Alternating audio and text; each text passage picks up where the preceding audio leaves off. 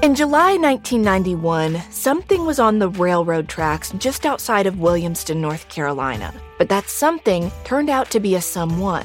I'm investigative journalist Delia D'Ambra, and in this season of my show Counterclock, I dive into the mysterious death of Douglas Wagg Jr. and how questions about exactly what happened to the 27-year-old have gone unanswered.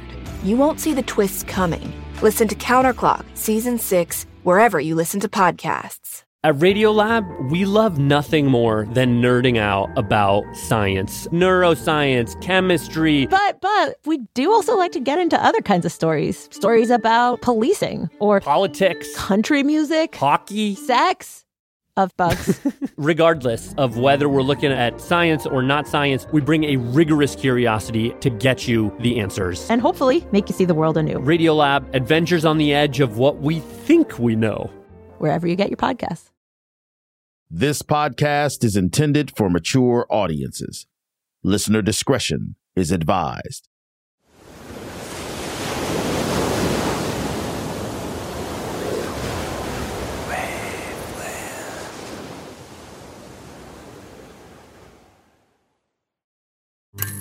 Pegalo Pictures.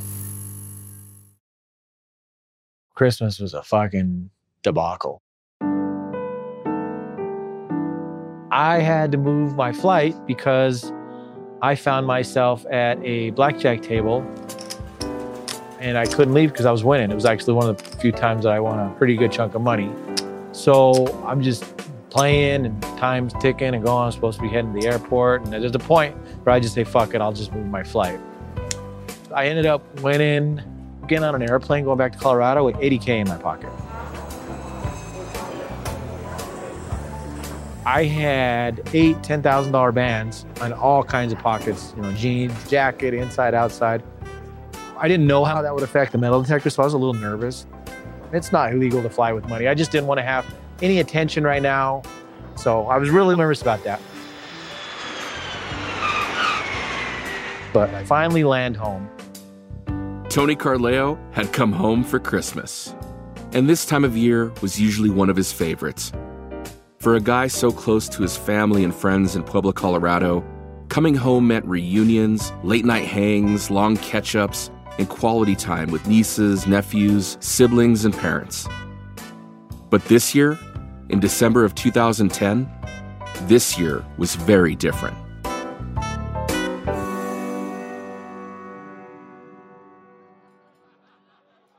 Christmas dinner, I was at my sister's house that year. I've seen pictures of that night. I can provide them to you. I have no shame. I should have shame. Dude, I look dead. I'm doing the heroin nod. It's embarrassing. Here my grandpa was. I walk in the door. He's just happy to see me, smiling. I have a picture with him too. It's a good moment, but man, I fucking look like shit. Just like this close to death, dude. Like, you know what I mean? Like the antithesis of health. Tony's condition had to do with a lot of things. Lack of sleep, a poor diet, and a full-blown Oxycontin addiction, which he was trying to hide from his family. There was also the constant stress, due to the fact that he was one of the most wanted men in the country after robbing the Bellagio casino in Las Vegas, something he was also keen to keep secret. And in the midst of Christmas dinner, surrounded by the critical eyes of his own family, it was obvious something was up with Tony, as Lacey Carleo, Tony's sister, remembers vividly. He was just gray. He looked like he was about to die. He would stop talking for a moment. He seemed really distracted and not him. I knew he was on something, and I was really worried about him. Across town, Kara Correnti, one of Tony's accomplices in both the Suncoast and Bellagio robberies, had also returned home to Pueblo, in a similar bad state. However, Kara didn't have the weight of major secrets weighing on her. Almost immediately upon returning to the safety of her family, she'd revealed her role in the robberies to her parents and siblings, and named Tony as the thief. She told them she was afraid, that she felt threatened by him, which seemed to encourage them to take the weight of this secret off of her shoulders and make it their own. Yet, her own addiction to Oxy brought Kara and Tony back together over the holidays in Pueblo. I saw him in Pueblo. I got some more pills from him at that point. Everything seemed fine. It seemed like back before all this shit happened. I was still kind of worried about him because he still seemed like he was strung out. I didn't want anything bad to happen to him. I really didn't. But I think he thought he was getting away with it. I think he thought that he was untouchable. He seemed back to his confident self. Despite the stress, the exhaustion, and the paranoia, Tony found his groove back at home, meeting up with his old crew, bouncing around Pueblo like he owned the place, and doing everything in his power to keep himself from divulging his big secret. Pueblo was familiar. Pueblo was safe. And after a week, well, Pueblo was kind of boring.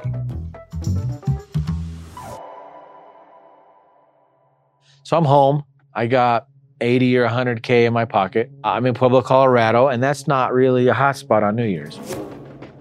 I, for some reason, wanted to go back to Vegas and was gonna get there at all costs. I should have stayed home with my family and enjoyed quality time, but my degenerate ass wanted to go back to Vegas and hang out on New Year's, be a big shot. Turns out it cost me damn near $100,000.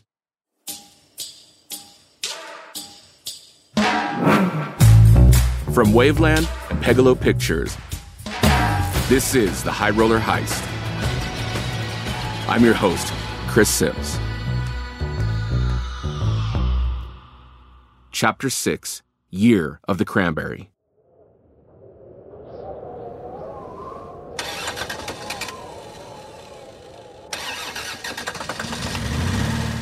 I don't know if you believe in divine intervention or not, but God put every single roadblock in my way to not let me go back to Vegas. It was a fucking blizzard of all blizzards. I had to rent a car. I had nobody to go with. Like the day before I'm trying to go, trying to call every girl that I could to go with me. Nobody, you know, it was too short notice. They didn't want to go. So finally I just call my buddy Alex. He called me the night before New Year's Eve. It was probably 10, 11 o'clock at night. I said, hey, do you want to go to Vegas? And I was like, yeah, sure, when? And he was like, oh, about 6-7 hours, I'll pick you up. That's the same Alex from Chapter 1, who was Tony's buddy in high school and a partner in their homegrown weed business. He, too, was addicted to Oxy and enjoyed a good time, making him the ideal wingman for this particular Vegas New Year's. He picked me up early in the morning. I can't remember times exactly, but it was early in the morning. We were running short and had some issues getting there. I have to drive to Denver in a fucking blizzard. I packed a carry-on bag. It was only supposed to be a 2-3 day trip. I left my big luggage at home. I go through airport security in my little duffel bag that I just grabbed off my mom's floor and put my shit in. And the security belt stops.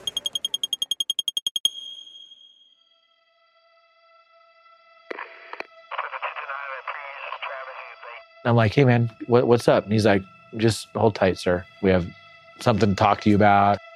And I'm like, oh, what the fuck? Now I'm like tripping. All this weird shit's going through my head. I'm like, what in the fuck is this? Turns out you're not supposed to bring the bag that you took to the gun range that has shell casings and shells in it through airport security without taking them out first. So they bring me across, like, what is all this? I'm like, oh my God, dude, honestly, just fucking take all this shit, put it in a trash bag. I gotta go, this plane's leaving in like 10 minutes. I don't care about the bag, it's a mistake, I'm sorry. So they sent me on my way.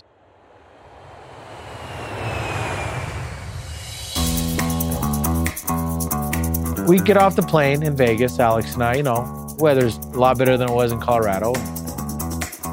I had my Lexus at the airport. We get in there, we go to the Bellagio, you know, New Year's, get checked in.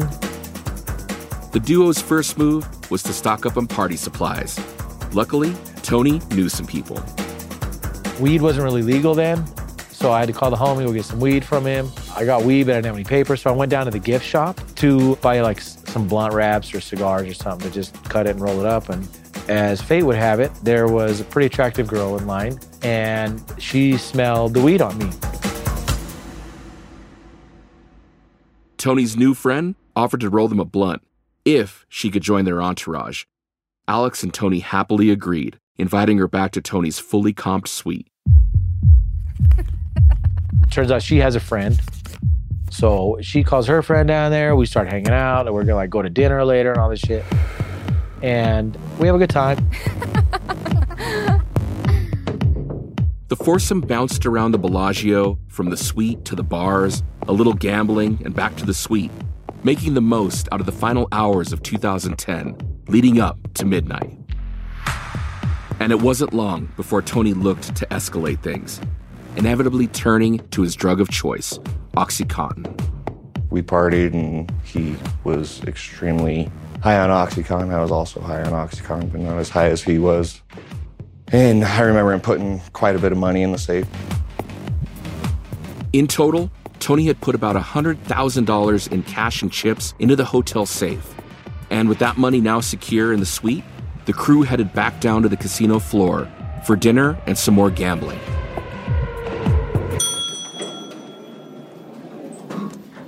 Not the best idea when one is stoned out of their mind on Oxy, but Tony was a man on a mission, and tonight, that mission was to impress his new lady friends. After dinner, I ended up making a pit stop at a little high-limit area at the Bellagio. It's like a little piano lounge. They have one or two blackjack tables, roulette wheel. It's higher dollars, small, intimate area, kind of classy. I don't know why I went in there. It just seemed like, you know, it's New Year's. I can just go sit down, have a drink, and try to win a few bucks. Well, I sit down at this table. I start betting, 1,000, 2,000, 3,000, whatever hand. And I start losing, so I'm just like pressing. Next thing you know, somehow I'm like betting the table max. I remember sitting at the blackjack table. He had $10,000 out on a blackjack hand, and the dealer was sitting there looking at him, and I was watching the dealer, and I looked over at him, and he was kind of drooling. I had to elbow him, like he was nodding off at the table with the $10,000 hand out there. So I blow through all the chips I have on me, and then I had to like go up to the room and get more cash. I'm like, fuck that. I need my money back. Once again, Tony was chasing the money, almost always a losing proposition. So he went back to the room, got more chips and cash out of the safe, and returned to the table, determined to beat the house at their own game. You could probably guess what happened next. Didn't end well. Alex said he's tried to like get me away from the table. Hey, come on, man, let's go. Like on The Exorcist, my fucking head was spinning, like, get the fuck away from me. I was in the zone. I end up losing 70 grand on this table on New Year's Eve. It's just about everything I had, chips and cash, but I had more in the room. I left, got more cash and chips. I had the girl with me up in the room.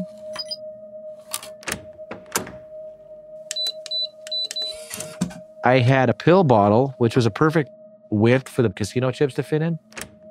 I had $3,000 or $4,000 or $5,000 chips in there.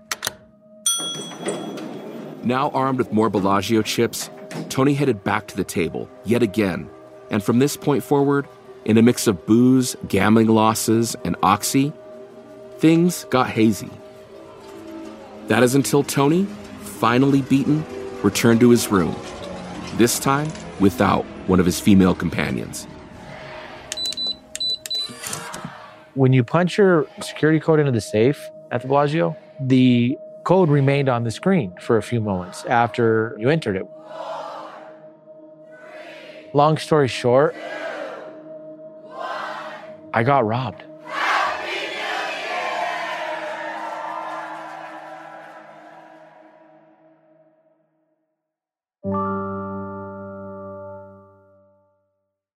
At Radiolab, we love nothing more than nerding out about science, neuroscience, chemistry. But we do also like to get into other kinds of stories. Stories about policing or politics, country music, hockey, sex, of bugs.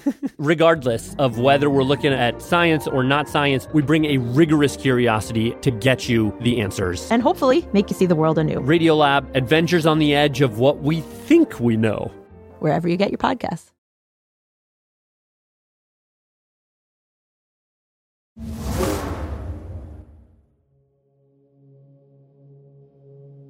It was New Year's Eve in Las Vegas, and Tony Carleo, the biker bandit, was speeding towards rock bottom. Out of his mind on drugs and booze, he burned through nearly $70,000 in cash and chips at the Bellagio's high-stakes blackjack table. And after returning to his room to check what he had left, he discovered he'd been robbed. The robber dude got robbed by some chick. She ended up taking $20,000 out of my safe. My heart just dropped.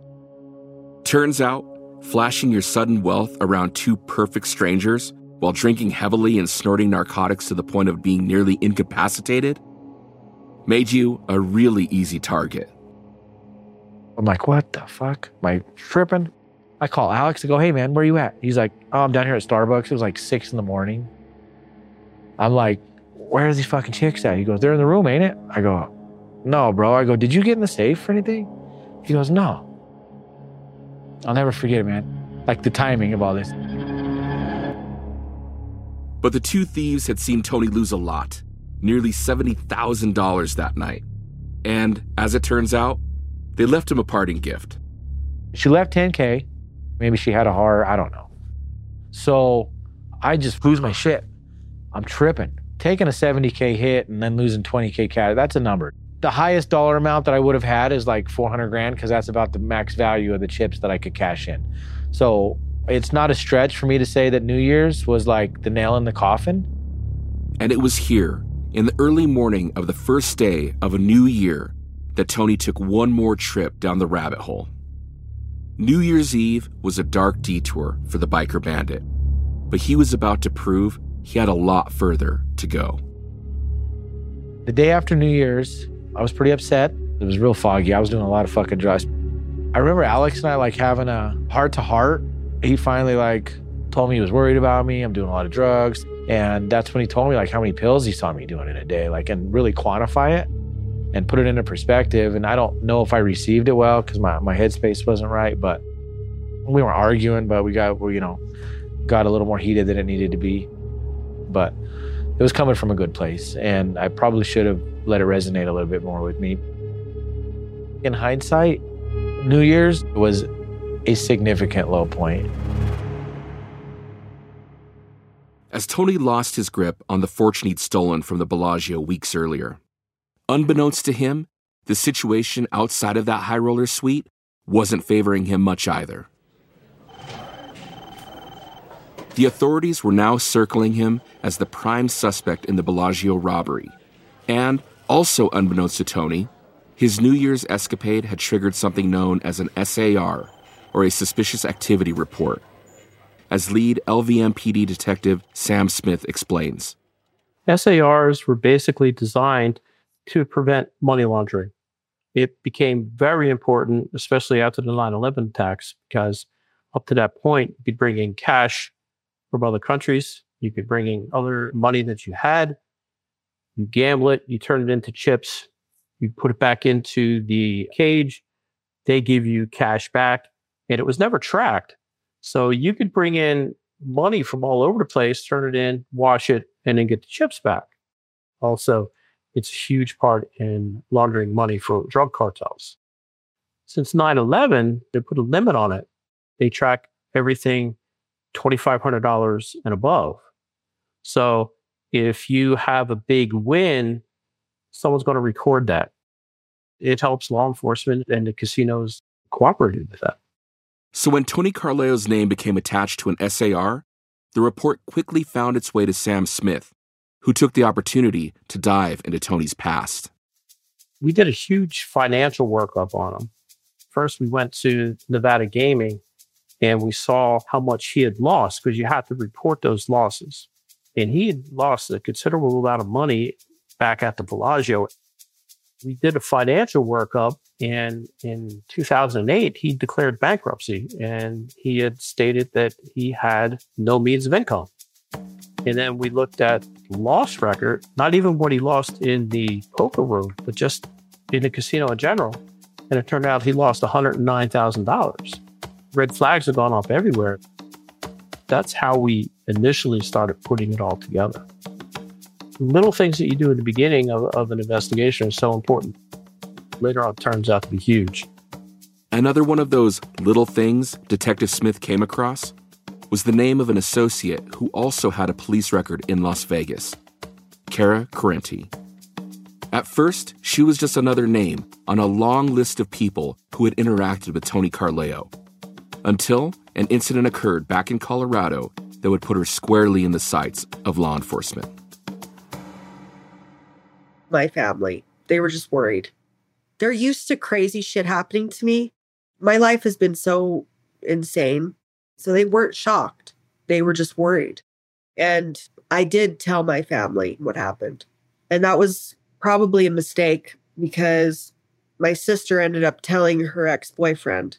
And then he's the reason the cops ever had me on their radar in the first place. And this is where fate once again comes into play. This time in a 6 degrees of Pueblo, Colorado sort of way. Bear with me here as to what happened next.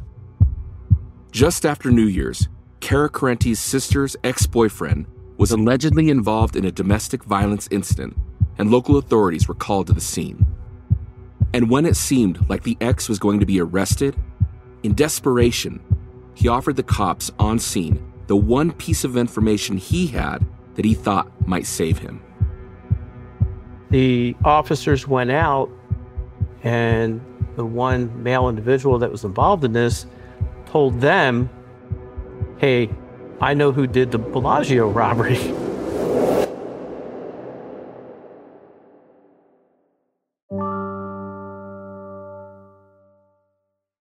At Radiolab, we love nothing more than nerding out about science, neuroscience, chemistry. But we do also like to get into other kinds of stories. Stories about policing or politics, country music, hockey, sex. Of bugs. Regardless of whether we're looking at science or not science, we bring a rigorous curiosity to get you the answers. And hopefully make you see the world anew. Radiolab, adventures on the edge of what we think we know. Wherever you get your podcasts.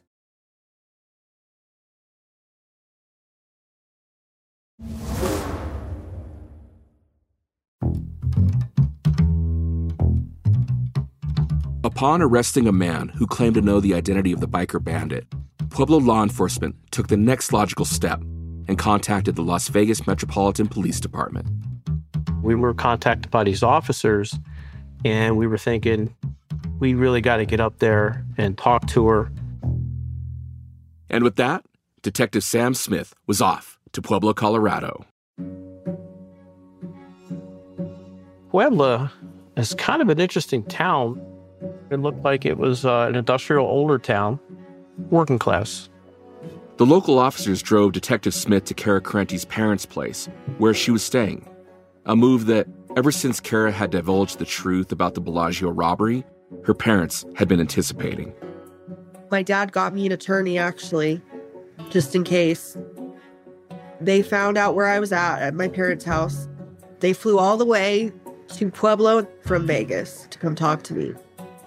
And that was really traumatic. Police. I really did not want to talk to the cops.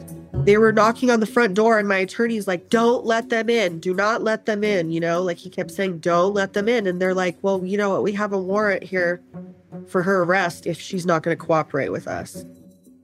My mom was crying and praying and just a mess. My dad was a disaster. Everybody was just a wreck, and I was just like, just let him come in. I'll talk to him. And then I gave him my statement.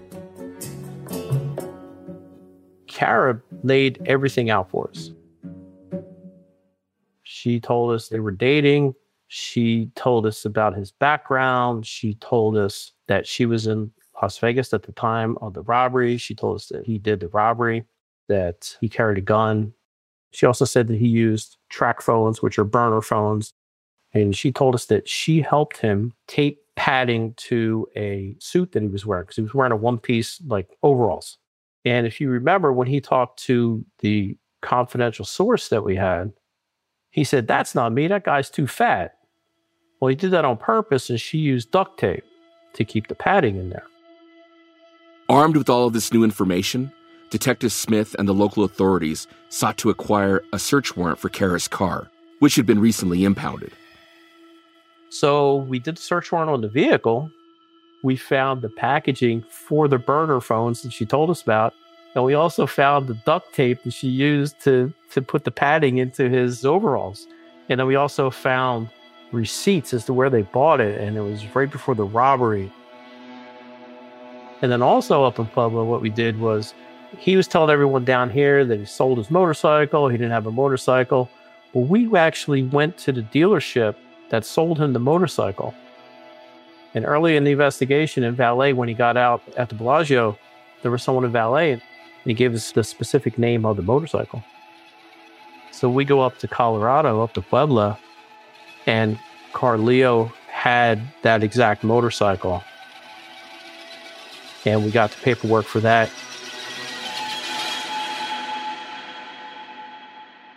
Pueblo was really very, very beneficial for us. All evidence was now pointing squarely at Tony Carleo as the man behind the daring Bellagio robbery. And authorities were not going to let him out of their sights. We were able to do electronic surveillance on him, which you are able to put geofences on cell phones. We were very close to him. We didn't want it to happen again. We were like, we got to get eyes on this guy. And the crazy thing was, he was staying at the Bellagio.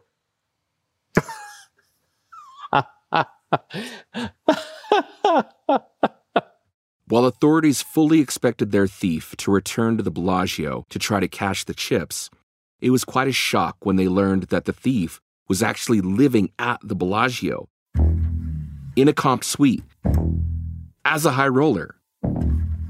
Something that the Bellagio's VP of security, Ray Brown, was less than happy to discover. We find out where Carleo's staying, and we go talk to Ray. Ray, we know where he is. All right, good, good. He's on the 17th floor of your casino. You're like, son of a bitch! Get this guy, we're gonna go, I'm gonna get him. We're like, Ray, calm down. He's like, no, I want to do it. I was like, great, no. So we let him stay there. It was actually very beneficial for us because it was in a place that he was comfortable with, obviously. And the chips that he stole, he was washing back into the casino, in his own casino. So we're like, oh, right, leave him there. We know where he is. We can set up great surveillance on him. This is exactly where we want him. Meanwhile, at the Bellagio and right on cue, Tony's paranoia was starting to get the better of him.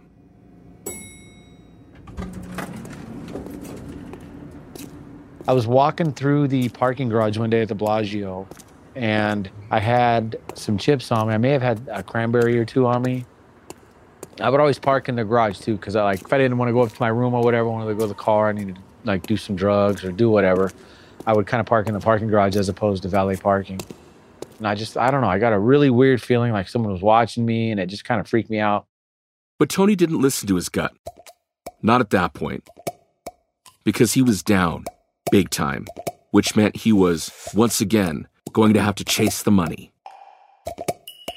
At this point, as Tony saw it, there was only one way he could make that happen. I had essentially and effectively run out of cashable stolen chips. I had burned through all the cash I had, and plan B, that shouldn't even have been a plan at all, was to convert these $25,000 chips to cash somehow, some way. Desperation brought me to the place where I really didn't have any other choice. So I had a couple options. One of them was to seek out some wealthy gamblers and go offer them this $25,000 chip. In their hands, it's worth that much. because they could get it cashed and, you know, sell it for $5, $10K and maybe a bulk deal on a few of them.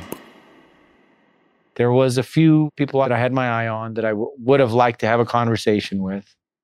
From the poker world, I know Phil Ivey plays there a lot.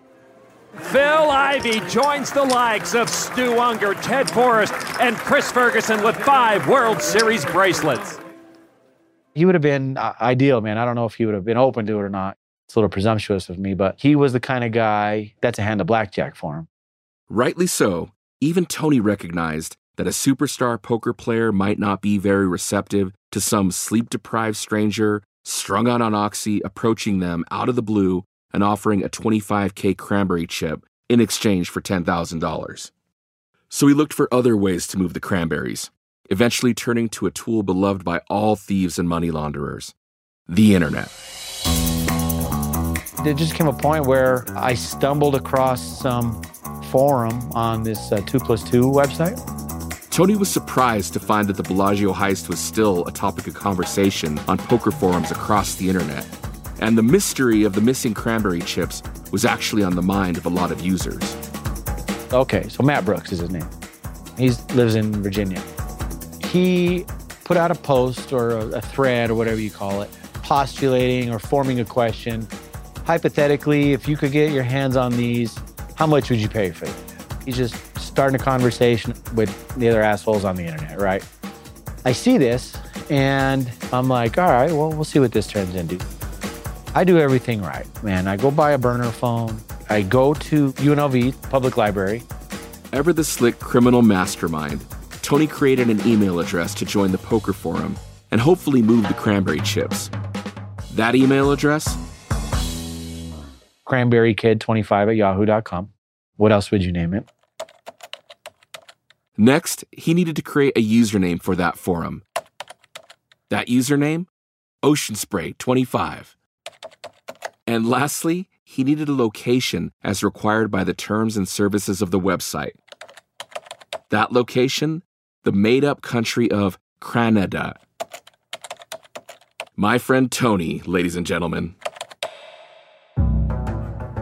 I send this dude an email, but it was something to the effect of, hey man, if I hypothetically could get my hands on 1 or 2 of these, would you be interested in them? I portrayed myself as a middleman, like, hey man, I'm not the guy, but I know a guy that knows a guy that knows the guy. I always create some distance between myself and the robber.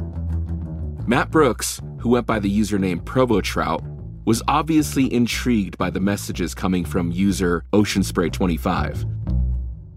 And so, he asked for proof that the man he was corresponding with actually had possession of the Cranberry chips. Tony was happy to oblige. I sent him a handwritten note and wrote on there, cranberries are good for the liver or kidney. And I signed it, Biker Bandit. The actual note read, to ProvoTrout. Good luck, my friend. Biker Bandit. P.S. Cranberries are good for the liver. Tony snapped some photos of the handwritten note, attached them to his latest message, and sent them across the internet. And with that one message, Tony Carleo all but assured his own demise. So we had this individual contact us, and it came in through Crime Stoppers. He stated, I have an individual that is trying to sell me cranberries. But Tony took a picture of the cranberry and sent it to him. And he says, oh, it looks authentic. And Tony wrote on the bottom, the Biker Bandit, with the cranberry on top. It was just like, okay. Okay, so that's where we got our computer forensics involved. That's next time on the High Roller Heist.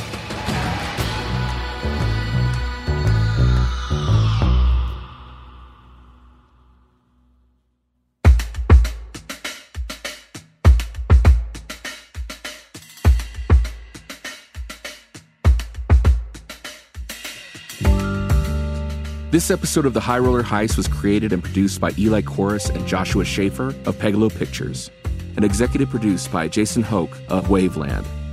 Written by Joshua Schaefer. Edited and assembled by Christy Williams Schaefer. Hosted and co-produced by me, Chris Sims. Co-produced with interviews recorded by Nicholas Sonakis. Theme music and score by Joshua Klebe. And with sound design and sound mixing by Craig Plackey. Recorded at Side 3 Studios in Denver, Colorado, with engineering by Lucian Nichola. Production legal by Sean Fawcett at Raymond Legal and Sarah Burns of Davis Wright Tremaine. A special thanks to the Denver Chop House and Brewery. Thanks again for listening, and don't forget to follow or subscribe wherever you get your podcasts, and leave a review.